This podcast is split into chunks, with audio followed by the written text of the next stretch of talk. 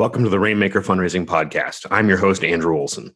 This podcast is produced to give fundraisers and nonprofit leaders like you the tools to increase mission impact.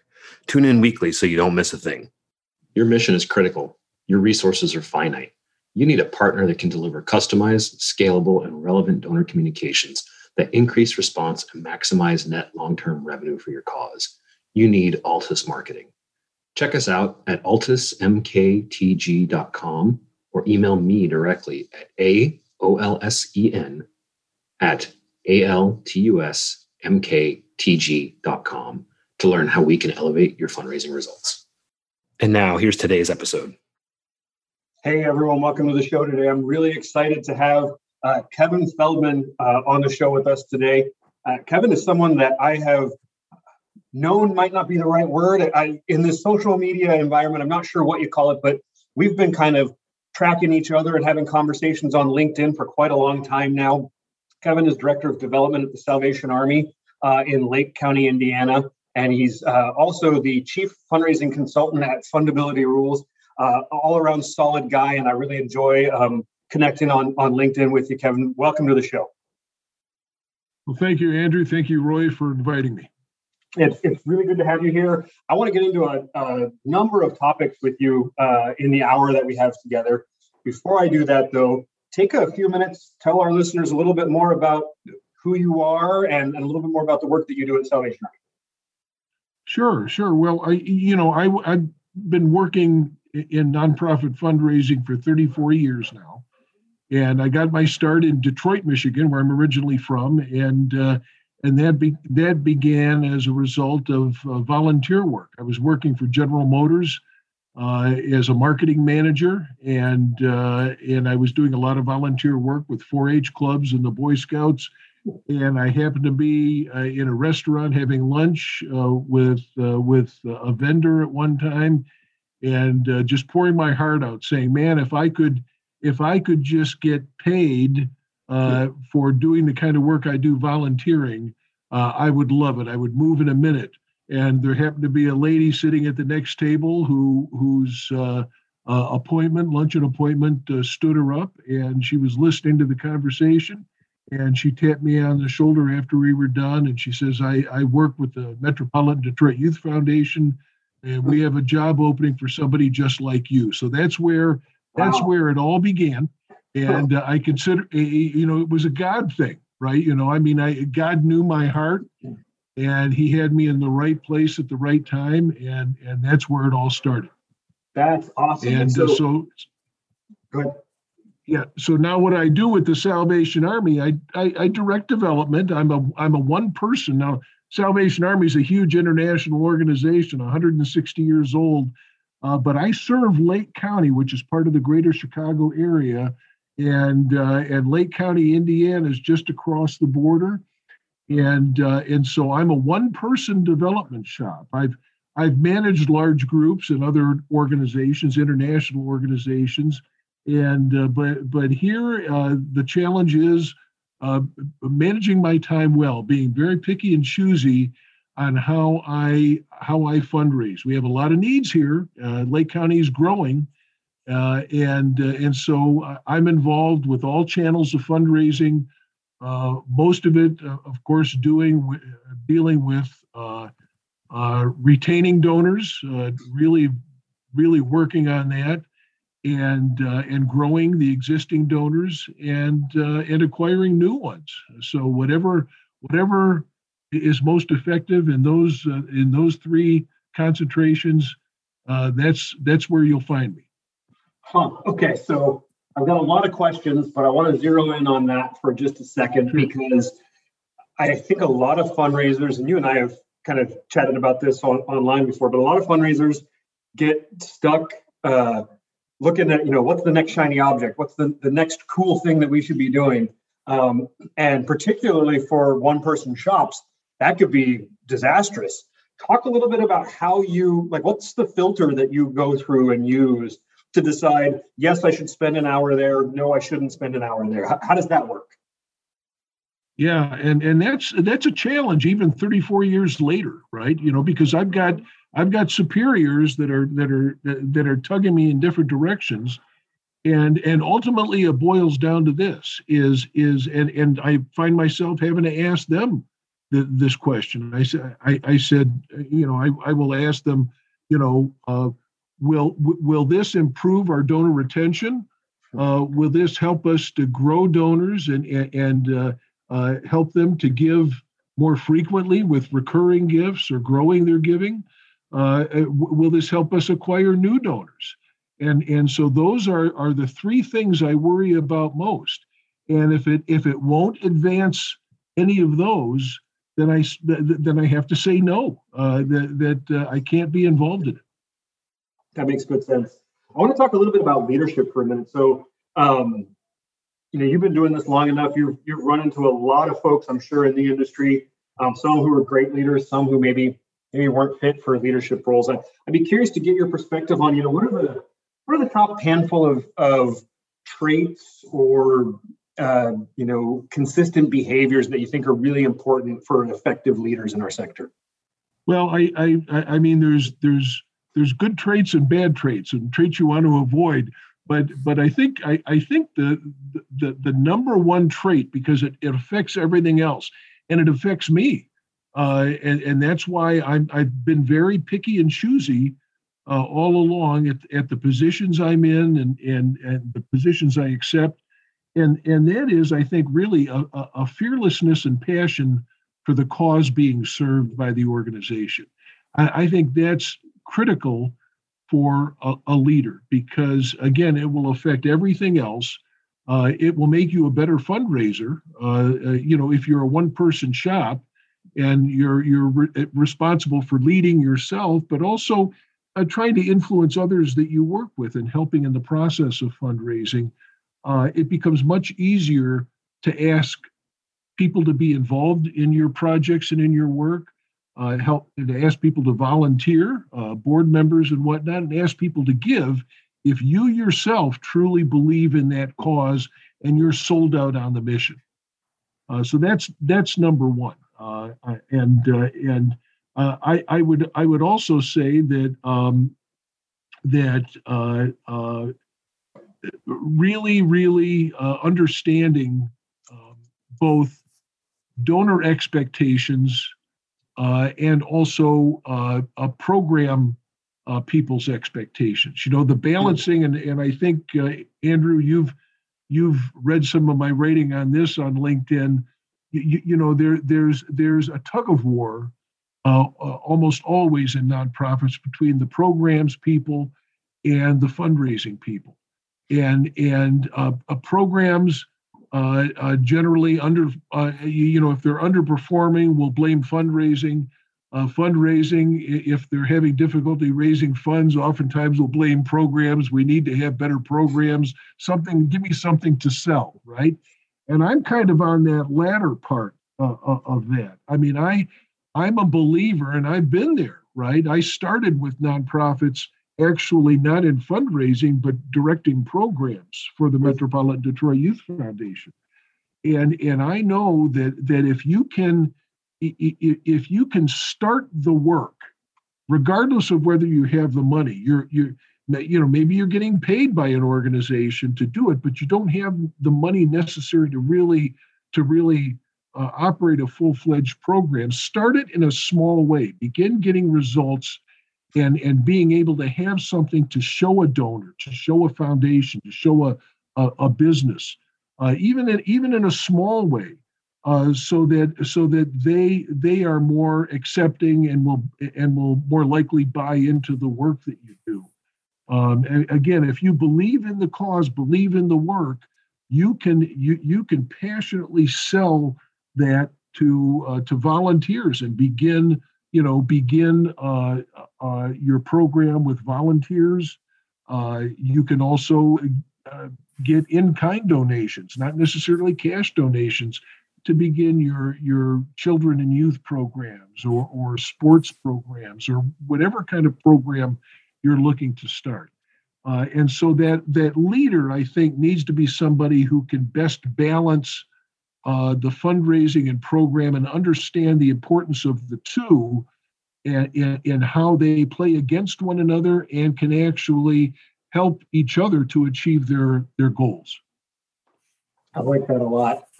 So, this is somewhat leadership, somewhat program, somewhat fundraising question, and take it where where you you know where you're led. But I, I often look across our sector and see organizations really struggling to be effective and to actually deliver on mission. Uh, you know, not not because there's a lack of desire to do it, but just because something else is missing. What are you seeing it, across the sector, and what do you think some of the biggest challenges are for organizations to actually be successful in the way they deliver on mission? Well, I'm gonna. I, I hate to sound like a broken record. I'm gonna kind of go back to being being sold out on the mission and being somebody who's knowledgeable of the cause and and particularly uh, the work that needs to be done in your in your given area, your geographic area, your service delivery area uh, as a non as a nonprofit. Um, the the organizations that that I've found underperform the most, both on both on the service delivery side and on the fundraising side, uh, are are organizations that that whose boards uh, uh, hire a CEO, an executive director who might have the, the, the, the academic and work experience qualifications, um, but they don't have a knowledge of the cause being served. They don't have a passion for the cause being served. Because it's going to be because that CEO, that executive director who hires other people, fundraising programs people, is is more likely to hire people that might have again the academic qualifications and the work experience um, but not really have a, a good not working knowledge of the cause and the actual needs that are in their service delivery area or the community that they that they serve. And that's that's of the utmost importance. Once you have that and you can convey that message and speak effectively about about the cause, about homelessness, about hunger, about the uh, about envir- the environment, you know, about animal cruelty, what, whatever that cause is, uh, the, the, the better the better leader you'll be, uh, the better employee you'll be, and the more effective your programs and fundraising will be. I mean, really good sense. Yeah. Um, I have a quick question, Andrew. I want I want to go back real quick so so I, I don't forget this, but you talked about managing uh, internal expectations. Um, I, tell tell us a little more about that. I think it's a, a, you know a lot of times, especially as a fundraiser, we're so focused on the external, uh, managing donor expectations. But but talk to me about that process. What's that feel like for you, and and and, and what does it look like in a practical sense? for uh, setting expectations internally, especially among those people that aren't part of the development staff? Right, right. Uh, very good question, Roy. And and I think certainly planning. Uh, I'm in the process of planning for 2022. I wish I would have had it done sooner, but I'm almost done, almost there. And I think planning is a big part of it, and sharing that plan. You know, don't keep it to yourself. Uh, let people, you know, let people know uh, uh, what what worked and don't shy away from from saying hey you know we, we messed up here we we could have done better uh, we had something that didn't work and we don't want to do that again and here's what we want to try and and share that with with people uh, internally um, and set and set goals I, i'm a believer and always have been in setting lofty goals and i get challenged by my board and by my boss uh, quite often that that they say you'll never reach that. You didn't reach it last year, and and uh, your goal was a little bit higher. But my attitude is, and my response is, is that is that the higher goal you set, and it, and it's got to be somewhat realistic. I mean, don't don't don't reach for pie in the sky. Uh, you have to have practical reasons also for for setting that goal. But but to set the highest goal you can practically. Um, helps you to uh, uh, achieve the more realistic figures, the figures that will will really help you move the program, move the organization forward. If your goals are are almost too practical or basically too uh, too reachable, right? Um, then then you're really more likely to uh, to to uh, uh, you know undershoot your goals. You know your your mm. your goals the goals you reach will be will be less than what you would if you were aiming if you were aiming higher. And so uh, so I think I think sharing those loftier goals with with people and and uh, and being very straightforward with them and saying you know when when you mess up say, look, at we we messed up, and and here's why, mm-hmm. uh, and and here's how here's how we could do it better. Um, I think is really the way to go to try and get everybody on the same page internally, and uh, and letting them know too that they're all appreciated. I think being able to to show them how every position with the nonprofit, and, and you can practically name any nonprofit and and I can show you how every position in that nonprofit has something to do with fundraising and marketing. It, it, it, it, all ties back to fundraising, marketing, service delivery. And I think being able to convey that to employees and even volunteers really helps them get more excited about being involved in the fundraising. Mm-hmm. You're the second person today to tell us that essentially everybody's got to be involved in fundraising and development. Mm-hmm. I think I'm encouraged by that. I would follow up to your to the conversation that we've been having right now. Um, I think a lot of particularly new fundraisers um, or junior level folks think about, you know, okay, I set a goal, I missed the mark.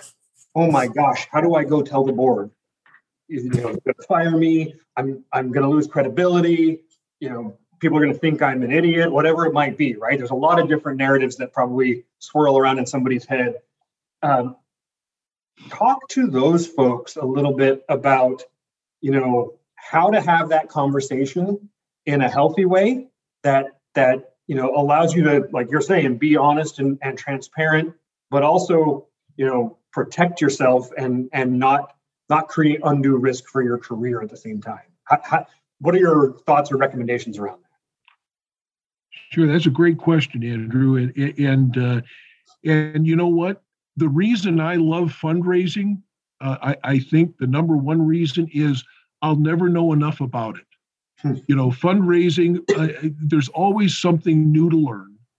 Uh, the landscape is always changing, so you always have to adjust. You always have to go back to the drawing board, and and for a new person, uh, that should be exciting for them too. But it should also be something I think, and this is another aspect of, of leadership that that that the leadership in an organization conveys to the board it conveys to the. CEO that, that they need to understand that fundraising is not it, while while you can kind of compare it to a science, uh, it's it's it, it's uh, you know it's it's like COVID nineteen, right? You know, although on a positive side, right? It's it's it, it, that that that there there are new variants, oh. you know, coming out all the all, all the time, and you have to be prepared for those variants, right? And so and so the the the one thing you will always be successful in fundraising, not necessarily by the money you raise, but by what you learn in the process. Mm if if you make mistakes, if you don't meet your goals, you better be ready to explain to the board why you didn't meet them and say, look at, you know, we learned some lessons. I learned some lessons this year in fundraising or with this particular campaign. And here is what we're not going to do uh, again this year. And here are some things that we want to do again this year. And I need your help to to to help me to do this and here's what i want you to do and i think that's a great way to engage the board protect yourself whether you're a new or, or an old fundraiser like me and, and really to help move things forward and get better all the time. Kevin you mentioned uh, mistakes what are some of the biggest mistakes fundraisers make uh, uh, new or old uh, uh, experiential, uh, a lot of it, or not any of it? Uh, what are some of the mistakes you see being made out there? Um, you, know, underestimating your donors. I mm. think is a is a biggie. You, you, you know the the uh, and I know Andrew uh, has has uh, uh, uh, read some of the comments I've made, and and one of the things that that you can always quote me on is that I will, I, you know, I will say time and time again, treat all donors like major donors, hmm. uh, because you never know, you just never know who's got the ability to write that check or the passion to write that check. Um, I, we have we have uh, a, a, a donor here and I and I love her dearly. I won't name her because she she remains anonymous, you know, and she's she's given to the Salvation Army for many years. And and and she insists on walking in her donations, giving them and hand, handing a check. And she's a very, very humble lady. And she lives, you know, she lives in Munster, Indiana. Munster, Indiana's got a got a higher than average uh, income, but it really is very much a working class community. And she doesn't have a big mansion or anything like that. You know, I mean, she she lives in a modest house, and and and you know, this lady last year, uh, and I and I really believe it happened to be about what we were conveying with the needs given the COVID nineteen pandemic and, and, and kind of the new needs that that sprang up. But this lady walked in a check and handed it to me and the check was for fifty thousand dollars, and it blew me away. I, I, I, I, I, knowing this lady, underestimated her. I never would have thought that she she would be able to make a check, uh, give a, give money like that, and and uh, um, but but it's not it, it's not the person's ability to make a gift; it's their willingness to make a gift, and and it's the difference between your ability to make a gift and your generosity, uh, because there's a huge difference. You know, uh, uh, is is Bill Gates generous because he writes a check for for a million dollars to to your nonprofit organization? I, will tell you, no, he's not generous. I mean, that that that million dollars is nothing to Bill Gates. Um, is this lady generous because she gives a check for fifty thousand uh, dollars to our nonprofit? I would say very much yes, because that gift represents a sacrifice that represents her her passion and belief for the work that we do. Um, and that is, I think, the number one mistake that most fundraisers make is just underestimating and, and really kind of washing their hands of of the low to mid-level donors that might lapse, right? And not thinking uh, they're really not worth contacting. I'm gonna I'm gonna make a phone call to to our you know ten thousand, twenty thousand, fifty thousand dollar a year donor that uh, that we haven't heard from in a year or two, right? But I'm not going to worry about the other ones. I think it's a big mistake. What are the new trends you see coming up? Of course, we're all wrestling with the pandemic stuff, but what kind of things are uh, are, are exciting in the fundraising world? What what do you see in philanthropy that uh, lessons we can all uh, uh, learn from and, and, and trends that are happening that that uh, maybe we could have predicted, but but most likely we could not have.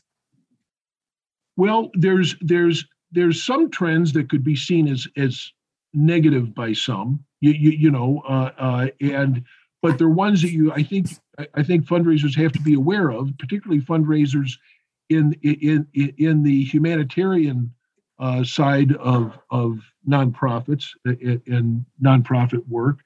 Um, we've seen, uh, particularly corporations and foundations, kind of repurposing a lot of their grants uh, toward uh, toward everything from from uh, social justice initiatives uh, to to to COVID nineteen to to the pandemic, where those funds may have been used for education for uh, uh, uh, for poverty relief, for for for other things. And so, and and not that that's bad or those initiatives aren't important, but but you know, foundations and corporations, you know, they're they're licking their finger to kind of test which way the wind is blowing, right? Mm. And we fundraisers oftentimes uh, oftentimes don't do that Uh, but but we need to pay attention to the foundations and corporations that that we're used to receiving uh, grants and gifts from and seeing how their giving might be changing because we need to make adjustments. And the earlier we start adjusting for that to make up for those for the that lost revenue because their giving's being repurposed uh, to, to go to some other initiatives uh, i think the better. So that's one that's one trend uh, that i've been seeing i've been seeing more of. I think another trend and this is a very good one and one that i i believed in for so long is is and I and I really, if you can credit COVID nineteen for something positive, right? And it's it's hard to think about that as positive, but but for something positive is that I've seen, and the Salvation Army is no different, more nonprofits working together, banding together to to kind of supplement the areas that they're weakest in or w- where they have the, the uh, fewer resources. And uh, and we see it here you, you, know our food pantries and our feeding programs with the salvation army often you, you know often we're kind of self-contained you know we we served uh, uh, tens of thousands of people a year just out of you know just out of lake county right eh, with with uh, with helping to provide food for them. But but we we we never thought of being a resource for other nonprofits and other nonprofits being a resource for us where where we couldn't provide for for those families those individuals needs so i'm seeing more of that and that's a very good trend and i think that's leading to something that we're going to see more of as well and and i know and, and i know roy and andrew you've probably been reading about uh, kind of the trend toward nonprofits banding together to raise money together. You know, why can't you do that? You know, if you're sharing resources, why can't you have a campaign together? Um, you know, you're not duplicating each other's services, you're supplementing each other's services. You're you're helping whatever your cause is.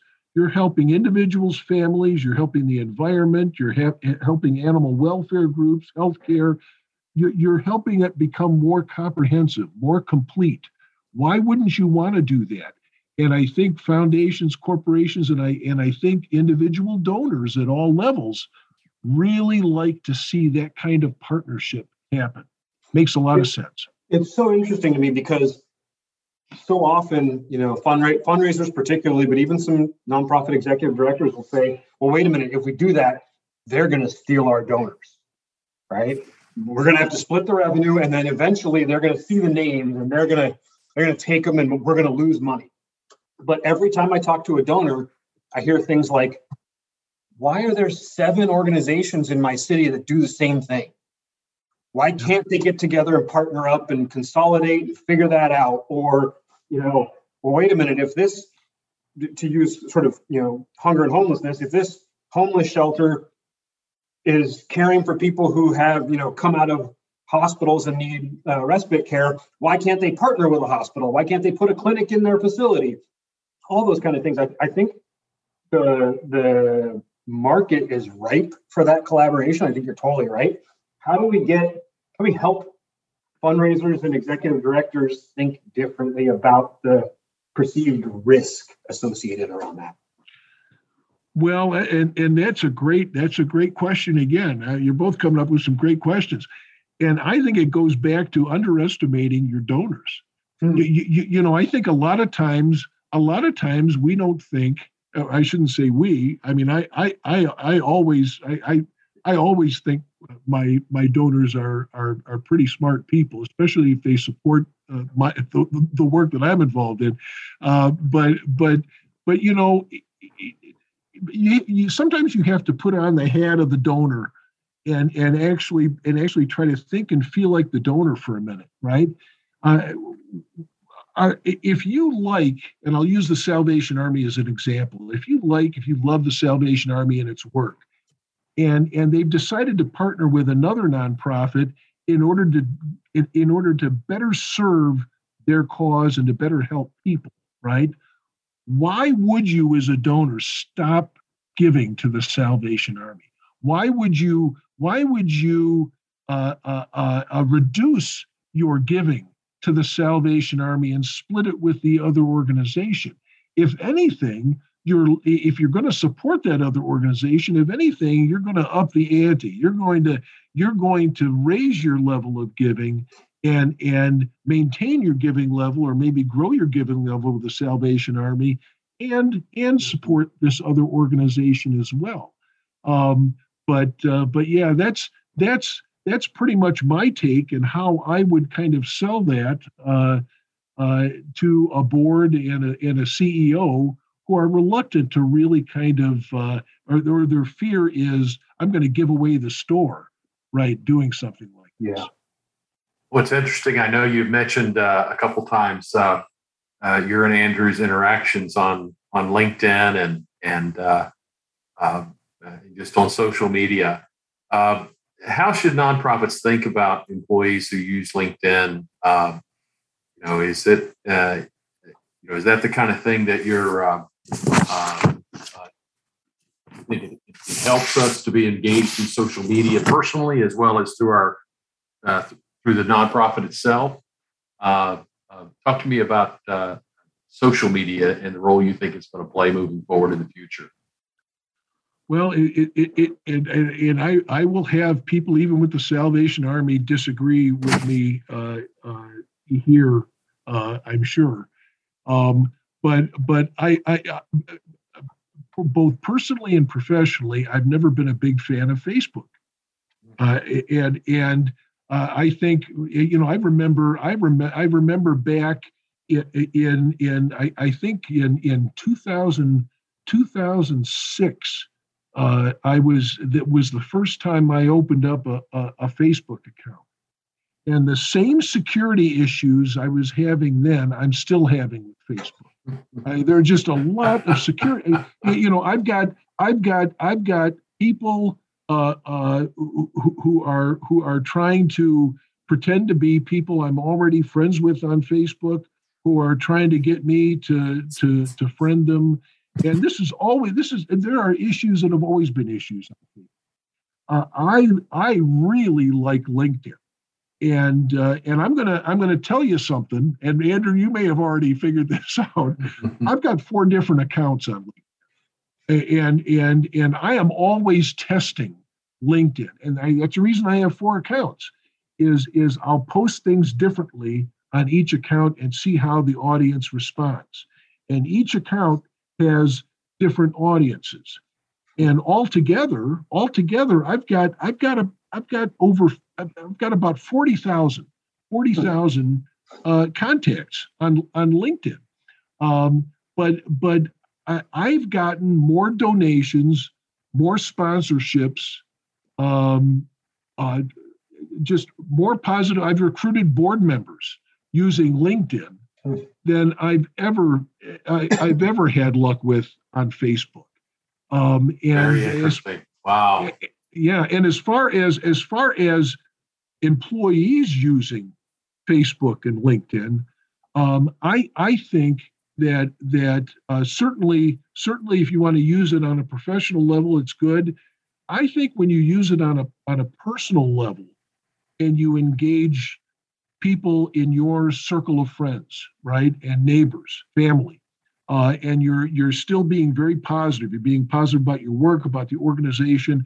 I think a lot of times that can have greater impact than your professional persona on Facebook. People look at a nonprofit employee and say, "Oh, they're you know they're getting paid by that employer to to to do that."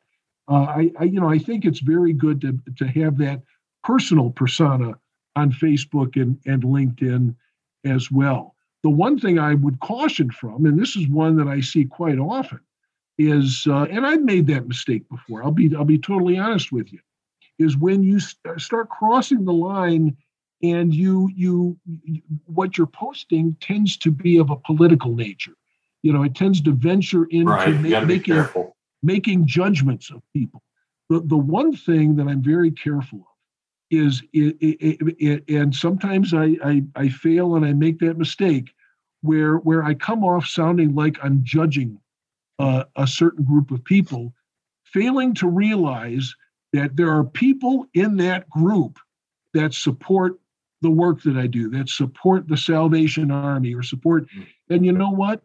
Um, whether you're a Democrat, whether you're Republican, uh, w- whether you're uh, you know whether you're a socialist or whether you just don't you don't subscribe to any political belief you know you're neutral on that. Your hundred dollar donation means as much to the work that we do as anybody else's right? So i so so, so it's really really important to be careful of what you're posting uh, so that you you come off being being neutral in in in in your welcoming of people to kind of join your network and to support your work. Boy, the, the LinkedIn thing is so interesting to me. Andrew, it reminds me of the conversations we've had of uh, direct response techniques where you have drivers and converters. Yeah, and it's obvious uh, that that LinkedIn is a converter. I mean, that's you can make transactions happen there, uh, where where Facebook may be more of a driver.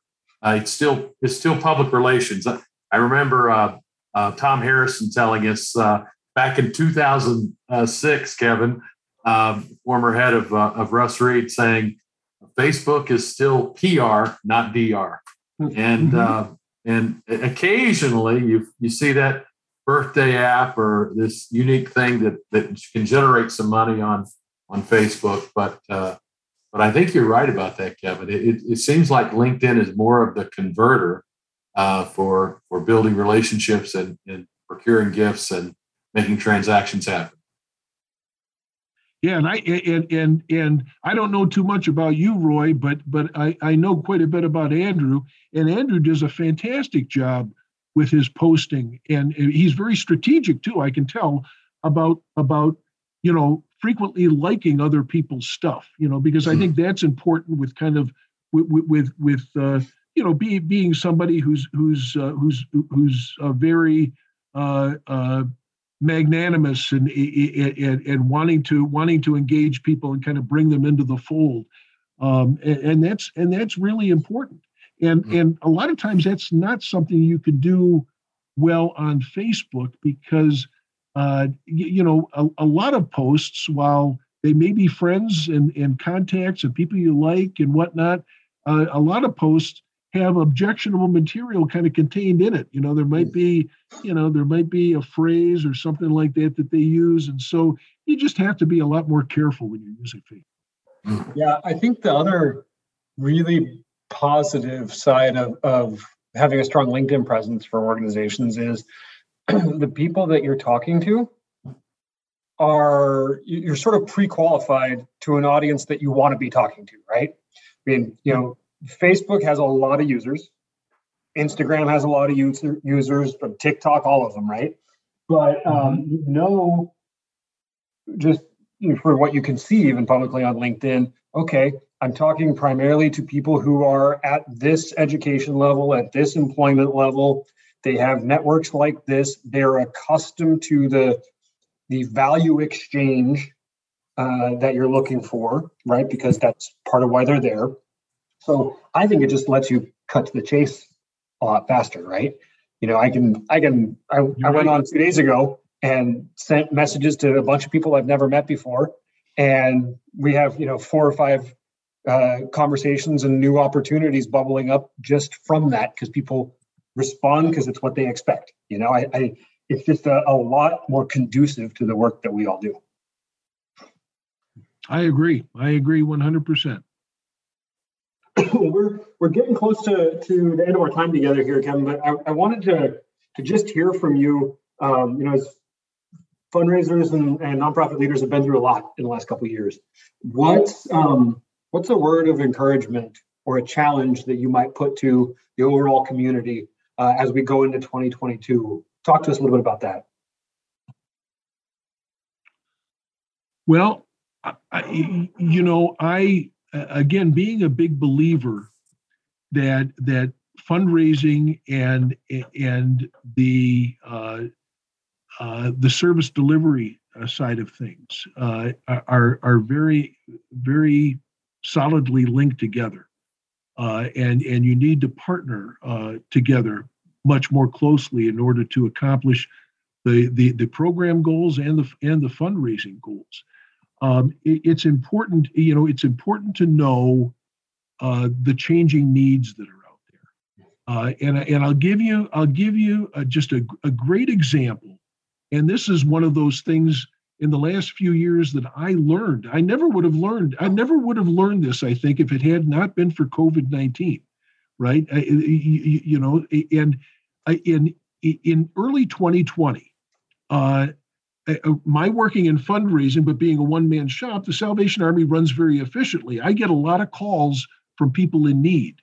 And, and so I'll talk to them, comfort them, sometimes pray with them, and then I'll move them along to the, the, the caseworker, right? To, to, to get more to get more service and to get uh, uh, so that they can get to know the caseworker, the caseworker can get to know get to know them. But but this frantic mother, uh, young mother, had called, and uh, and she said she said uh, I'm a single mom. Uh, I I'm a I, I'm a professional bartender, and um, I I went to work today, and uh, I, there was a sign hanging on the door of the restaurant that I tend bar in that said that they're closed indefinitely, and I got no contact or or nothing ahead of time, and she goes, I live I live in St. John. Now, St. John is probably the most affluent community in Lake County, Indiana. Um, and and this lady said, you know, I have a nice home. I've got small children. You know, my my husband and I are divorced. I I I depend on child support in my service industry job, and being a bartender, to pay the bills. And she goes, I've lost that job now, and and I have to put food on the table. You know, I never thought I was going to be somebody uh, calling the Salvation Army for help, and that that woke me up. We were fortunately able to help this lady and continued helping her. You know, uh, but we received so many more calls like that, right? And and so so during that time, we were getting a lot of people who just were caught off guard uh, in this COVID 19 situation, lost their jobs or had their hours reduced or had to work at home. You know, they were in they were in real tight situations and didn't know what to do, and were calling upon the help of Salvation Army and a lot of other organizations. Right? Well, well, you know, time went on, and but we were seeing the need still still there. Right? You know, there was still a need, and but it was new people we were seeing, saying how after six months of COVID nineteen we're seeing new people come in just for the first time needing help. Well, there was a second wave, right? A second wave of people coming in who had resources. They, they had savings, they had investments, and they were living on those. And they didn't need the help of the Salvation Army. They thought this was going to end sooner, right? And so those those people started coming in, right? Now we're in the midst of a third wave, right? The third wave is is that you've got people that that uh, are are battling inflation right they're in va- battling the supply chain crisis the cost of living increases lake county because we have so many people moving from illinois and the chicago area into indiana you, you know housing prices have skyrocketed rent has skyrocketed you know so so i would say to to to nonprofit even even some of the nonprofits you wouldn't think would be affected. My my son Skylar uh, uh, has worked for years for Humane Indiana. It, it, it, it's it, it's an animal rescue, animal shelter, uh, and they do a great job. It's a it's a large organization, serves all of serves all of Lake County, right? Well, COVID nineteen almost almost a, almost a mirror of what we were experiencing. I mean, they were oh. they were experiencing the same kind of crisis from families who were pet owners, from uh, uh, uh, as we were, you know, from from people who are trying to take care of their kids, right? You know, and so I I would say to nonprofits here on out, work on being flexible. Don't don't think that everything's going to be the same for 2022. You know, what you see now is not what you're going to see maybe in the summer of 2022 or in the fall of 2020. Things will change and things are going to be changing more rapidly. Be prepared for it. Be prepared for it. That's great. Kevin, thank you so much for being here with us today. If our listeners want to get in touch with you, what's the best way for people to contact you? Well, I would say uh, if if you want to call, if you want to contact me, uh, probably by email, and that would be good.